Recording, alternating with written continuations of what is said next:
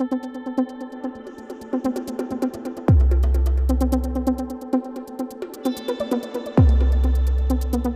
mémoire de la mémoire. Questions et témoignages post-impérieux.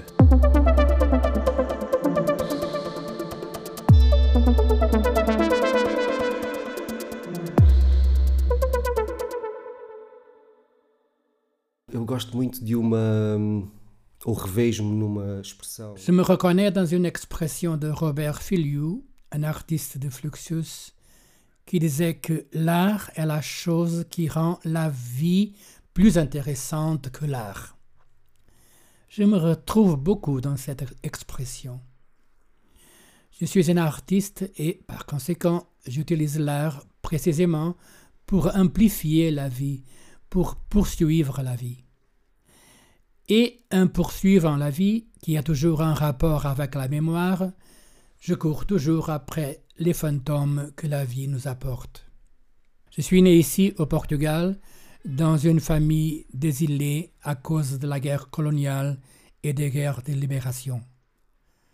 Mes parents sont nés en Angola, mes grands-parents sont nés en Angola, mes arrière-grands-parents sont nés en Angola, mes arrière-arrière-grands-parents sont nés en Angola.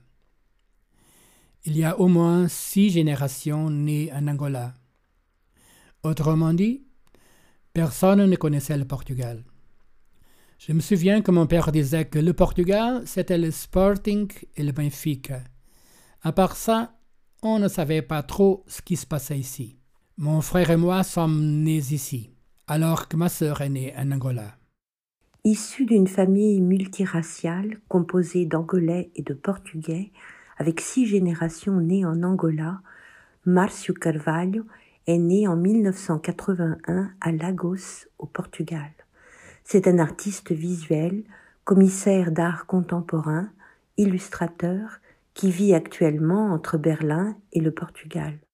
Et ma vie est une sorte de double vie, comme manger du muamba et, tout à coup, danser le funana, manger le cachupa, et parler portugais avec beaucoup d'influence angolaise, bien sûr. Et puis aller à l'école et étudier les, découvertes, qui est le roi Jean Ier, qui était la reine Marie II, que fut la conquête de Ceuta, toutes ces choses. Il y avait donc là une sorte de conflit dont je n'ai pris conscience qu'à l'âge adulte. Je me souviens d'une situation à l'école primaire. La professeure avait posé une question très simple aux enfants. Quel était notre plat préféré? Et j'ai apporté du poulet pirão. Et mes collègues ont tous éclaté de rire. Ils pensaient que Pirão était un garçon très fou, très toqué. Et puis, ils ont fini pour ne plus se moquer, n'est-ce pas? J'écoutais Bonga. J'adorais. C'était un chanteur que mes parents écoutaient et qui vient vraiment de l'enfance. C'est dans mon ADN. C'est un des musiciens qui est peut-être le plus populaire aujourd'hui, le plus connu et que beaucoup de gens apprécient et écoutent désormais. Mais à l'époque, il se moquait aussi de moi parce que je l'écoutais. Je me souviens d'avoir créé un gène de résistance à cette culture qui était celle de mes parents. Et voilà, voici Marcio. C'est quelqu'un qui, depuis tout petit, a été initié à des cultures. J'ai vécu deux cultures, l'une à la maison et l'autre hors de la maison. Et à l'âge adulte, j'ai commencé à me déconstruire. J'ai dû me déconstruire tout seul car ces dis- discours n'étaient pas accessibles. Pendant mes études universitaires, il y avait peu de personnes autour de moi avec qui je pouvais avoir ces conversations directement. J'ai donc dû me déconstruire pour voir ma famille et son héritage culturel et spirituel et le ramener en moi. Et à tel point que plus tard, maintenant, aujourd'hui, c'est très présent dans mon travail.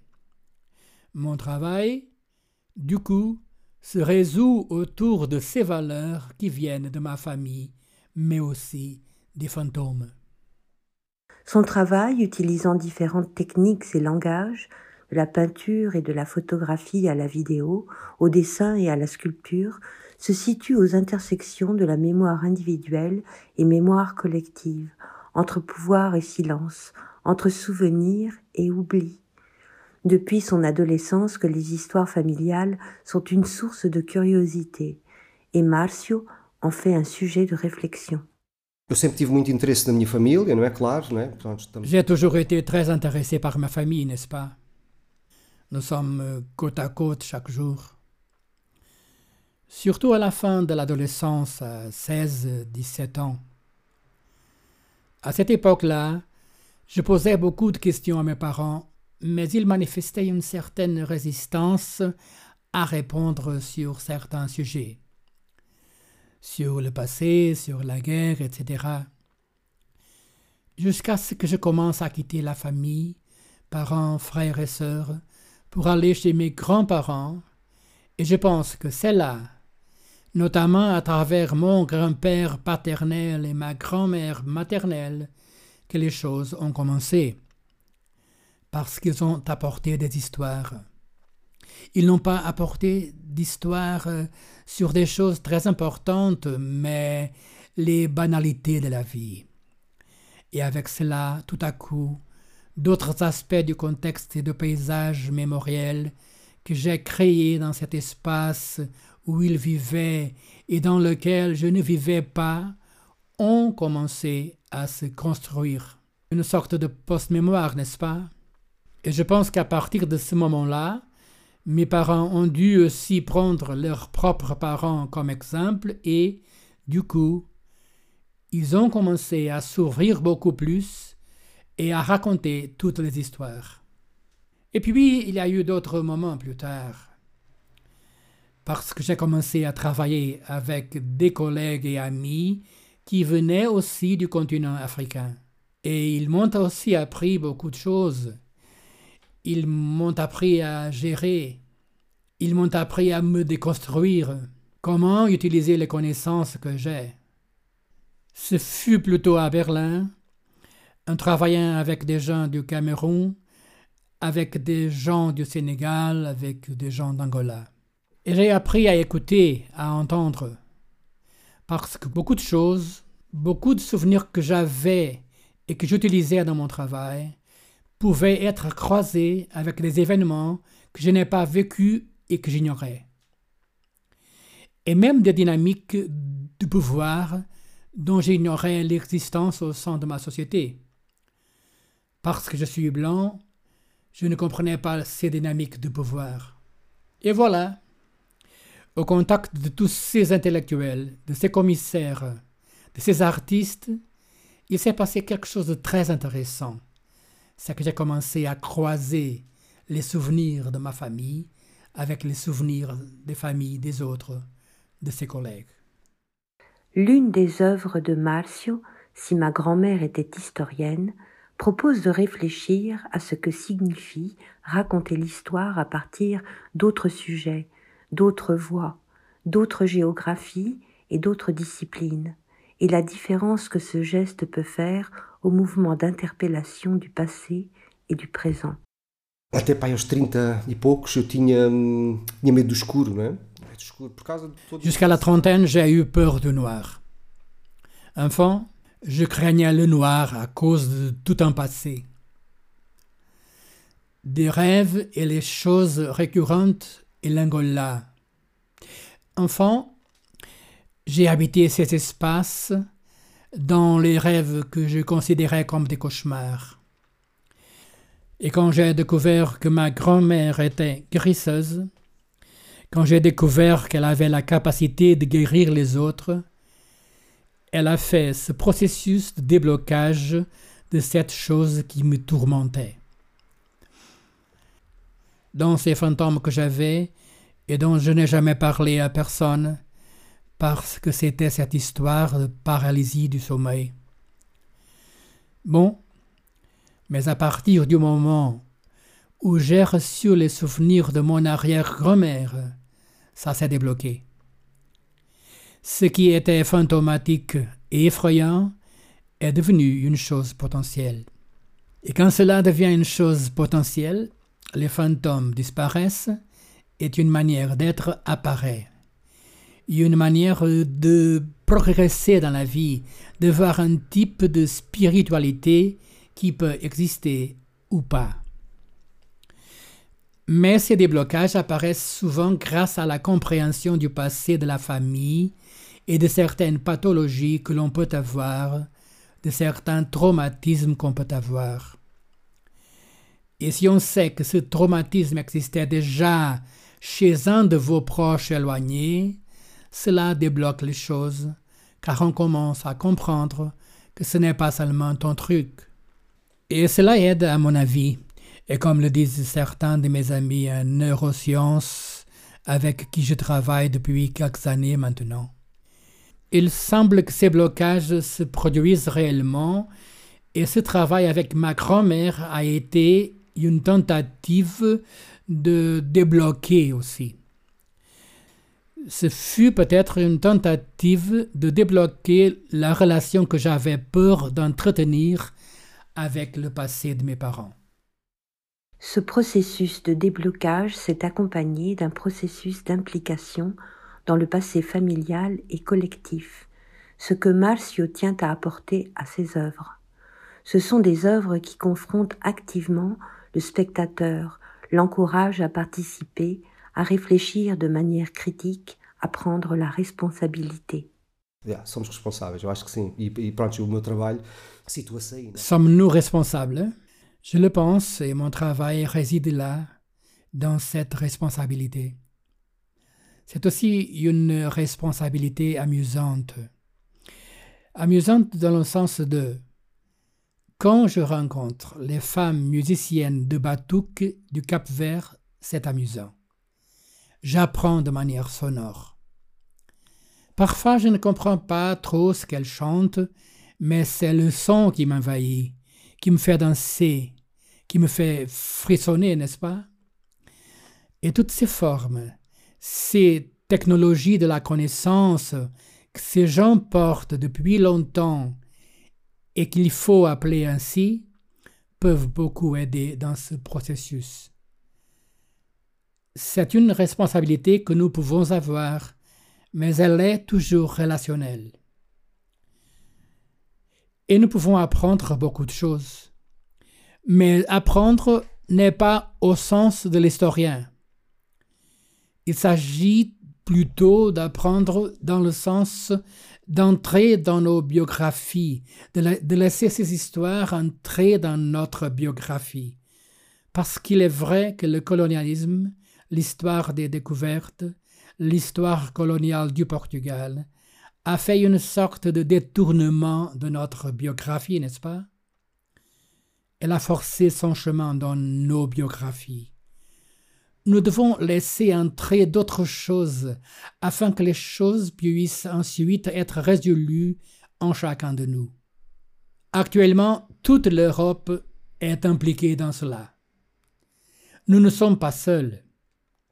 L'Europe est impliquée dans cela. Les gens veulent être contemporains, ils veulent être européens. Allez, soyons contemporains, soyons européens, déconstruisons-nous. Et personne ne dit Ah, tu es portugais, tu es coupable. Il n'est pas question de blâmer. Ici, la question est de nous déconstruire afin que nous puissions construire un nouvel avenir un avenir beaucoup plus intéressant où ces dynamiques de pouvoir peuvent être placées de manière plus horizontale. En répondant à cette question, on pourrait dire que les œuvres artistiques de Marcio sont une sorte de contre-monument, dans le sens où elles remettent en question les vues coloniales encore persistantes, les récits dominants et même l'idée du monument et des archives comme des espaces statiques et fixes. C'est également le cas de Falling Thrones, une série d'images qui a fait partie de l'exposition Europa Oxala. Eu comecei a fazer esta série que chamava-se Falling Thrones j'ai commencé à faire cette série qui s'appelait Falling Thrones, qui, d'une certaine manière, est peut-être une position alternative à la chute des monuments, ce qui est une chose très intéressante. C'est quelque chose qui remonte à 430 avant Jésus-Christ. On dirait que c'est une nouveauté de déboulonner ces objets et d'effacer l'histoire et je ne sais pas quoi, mais ce n'est pas le cas. Je ne sais pas. Tu sais ce truc de Bristol avec Edward Colston? Alors, personne n'a rien oublié. Ils ont déboulonné la statue et je ne vois pas cette société civile rentrer chez elle et dire Eh, oublions ça, voilà, c'est fait, n'est-ce pas? Non, ça continue. On en parle encore et on en parlera toujours. Un de ces jours, cela entrera dans les livres d'histoire. Le travail de ces personnes n'est pas d'oublier, mais plutôt de se souvenir de la continuité du souvenir.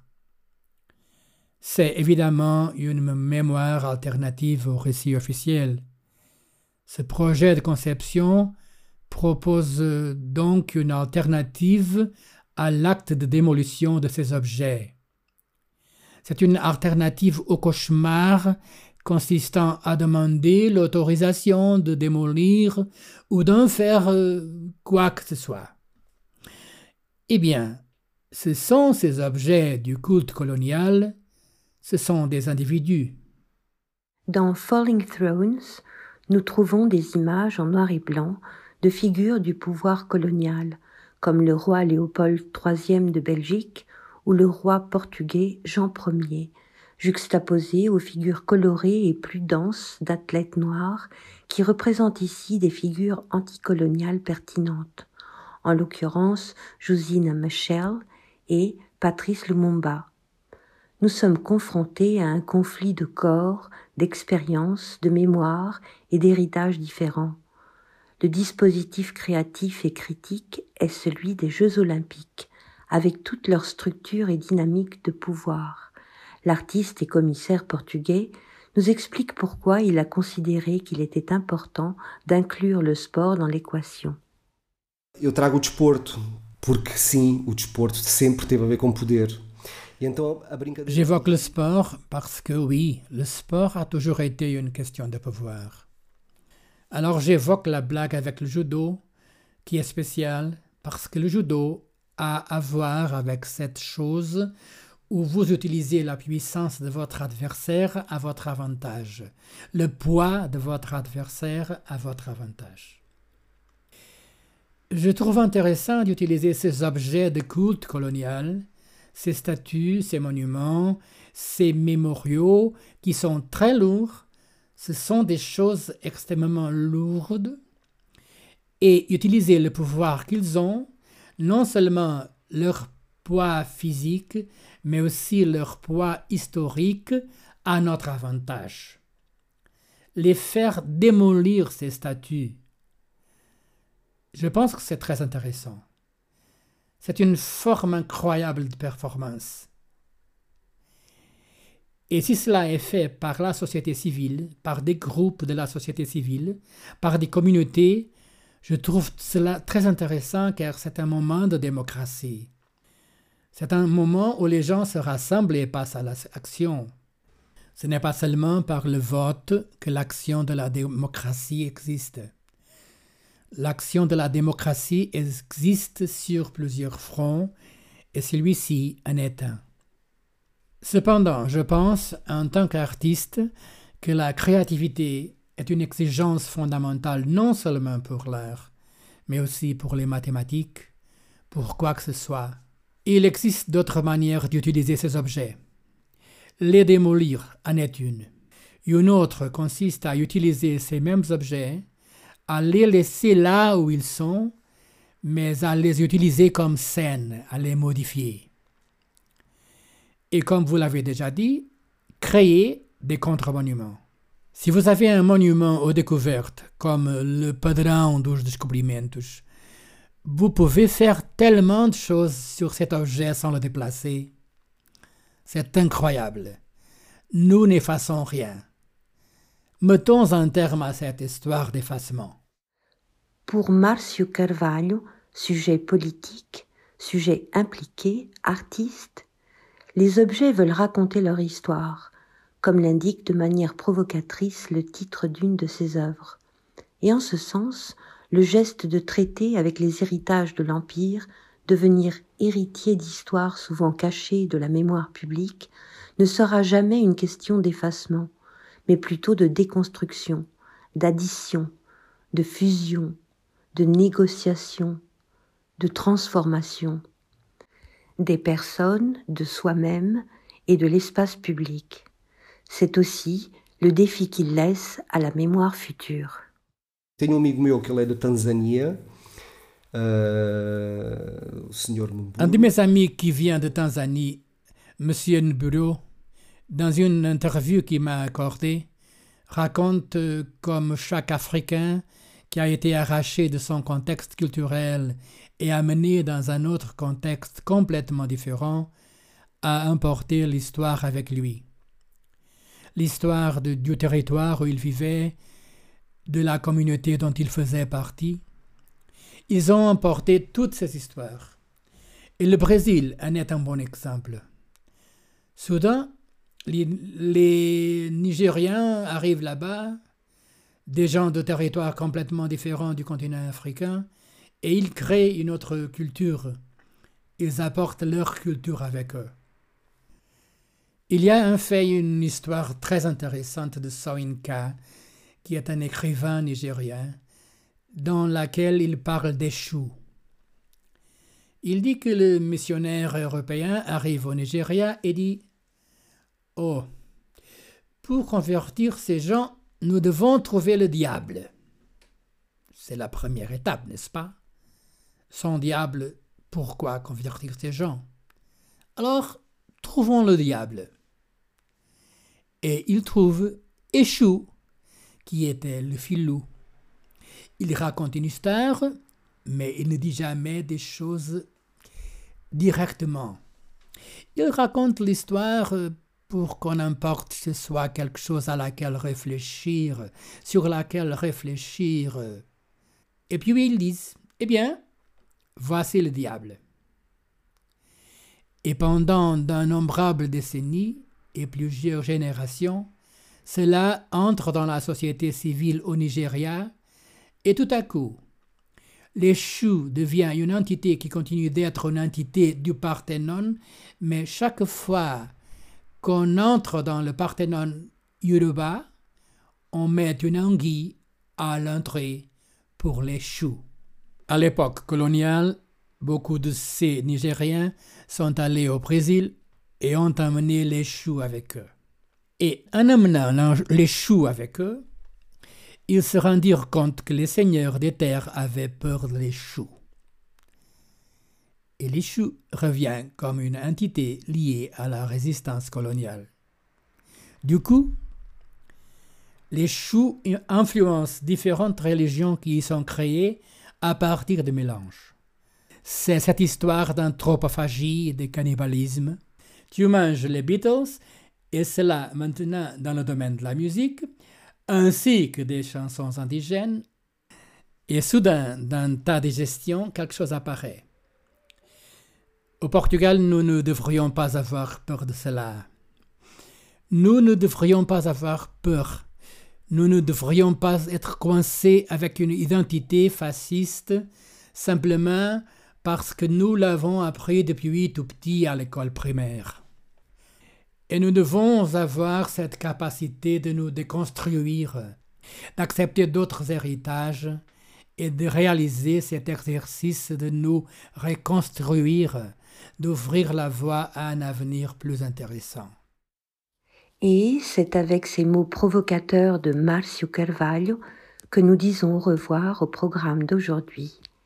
Je vous rappelle que les auditeurs qui souhaitent approfondir ces thèmes peuvent explorer les références fournies dans la section Suggestions de lecture qui se trouve dans la description de ce programme. Il s'agit à peine d'une sélection, mais elle donne quelques pistes pour ceux qui veulent en savoir plus. En mémoire de la mémoire revient la semaine prochaine.